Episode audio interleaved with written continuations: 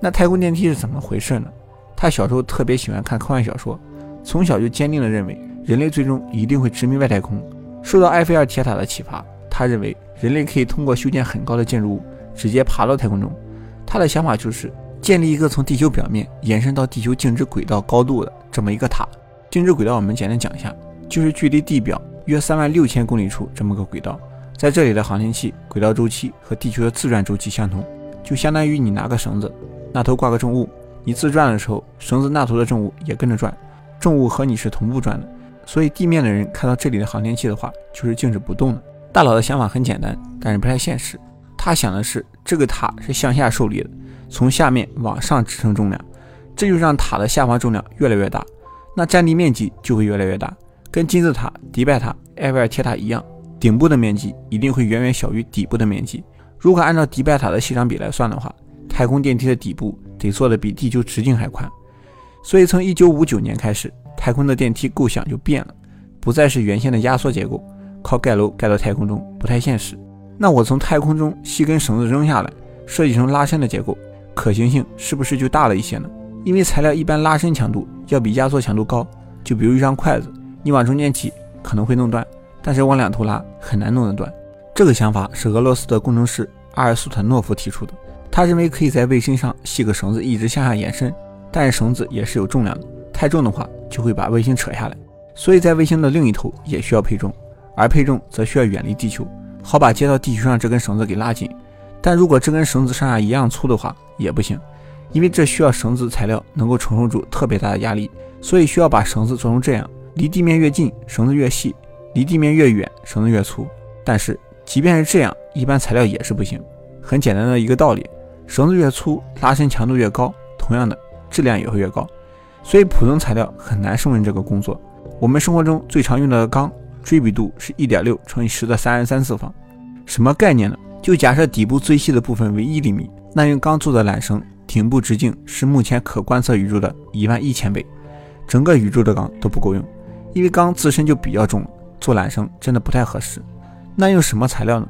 碳纳米管这个东西的锥比度只有一点六，就假设地面直径一厘米的话，顶部直径一点六厘米就可以了。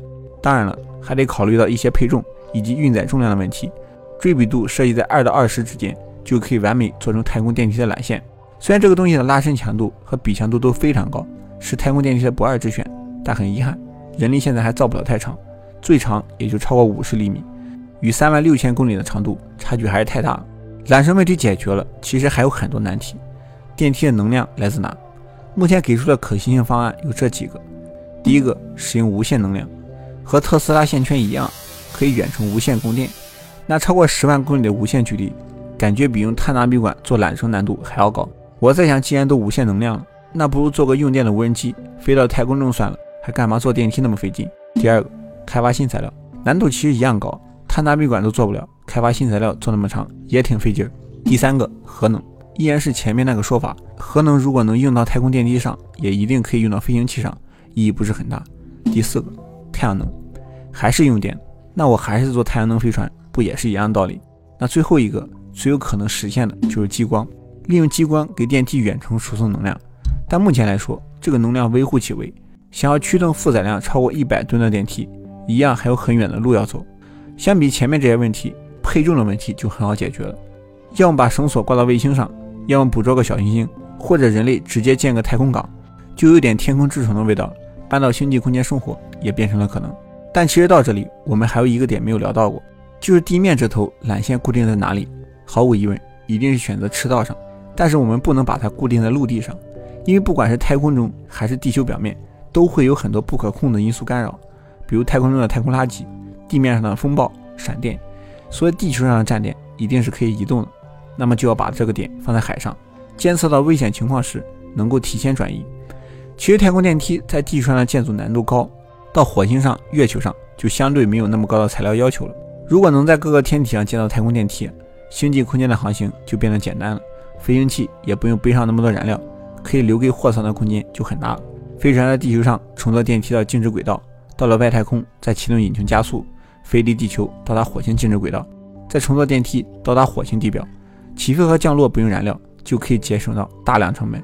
太空电梯虽然有那么多的科学家力挺，也有博眼球的公司说在二零五零年可以建造出来，但其难度之大，技术要求之高，都不是我们当前人类能够想象的。